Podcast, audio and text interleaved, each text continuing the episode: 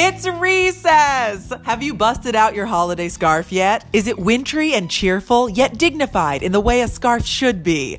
Good. You look amazing. We all do. Scarves for everyone. Speaking of everybody's scarf now, it's time for the entertainment news. Or as I like to call it, your recess from the real news. Here we go.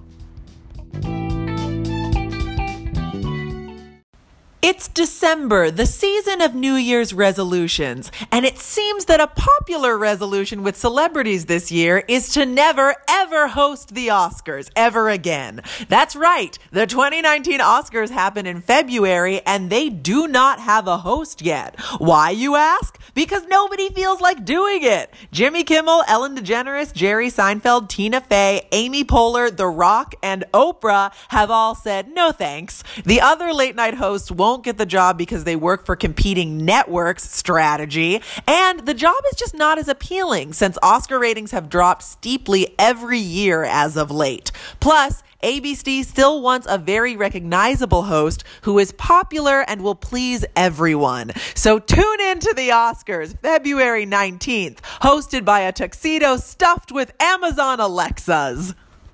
This is the last I'm going to say about this wedding because they are hitting the media a little hard, and honestly, enough is enough. But Priyanka Chopra got married wearing an extremely long veil. Like, imagine the biggest veil you can conceive of, and then triple that. That is what she wore on her head to marry Nick Jonas. So, are veils the new wackadoo wedding status symbol now? If so, I look forward to Kendall Jenner getting married in a veil that doubles as a reception tent.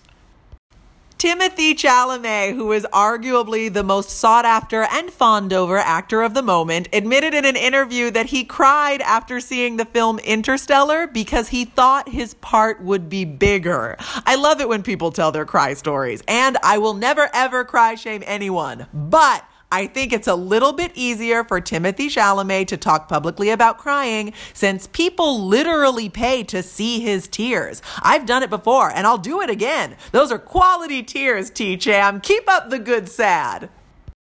The Good Place has been renewed for a fourth season on NBC. The Good Place is a show I really enjoy. It takes us on a twisty, turny journey, and I like that. I don't know where it's gonna go. Not like with other sitcoms where it's like, oh, I wonder if this group is gonna stay friends. Not to name names, but you know, a popular show about a quirky group of friends trying to navigate their lives, but they'll be there for you. I'll just go ahead and say it Law and Order SVU.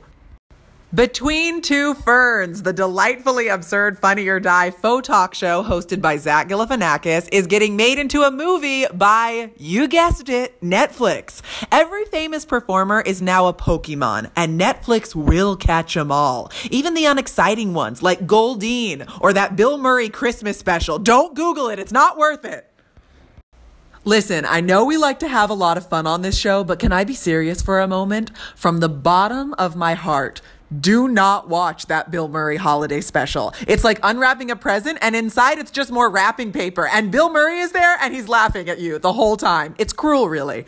Take care, guys. I'm Olivia Harewood and I will catch you next time. Until then, recess adjourned.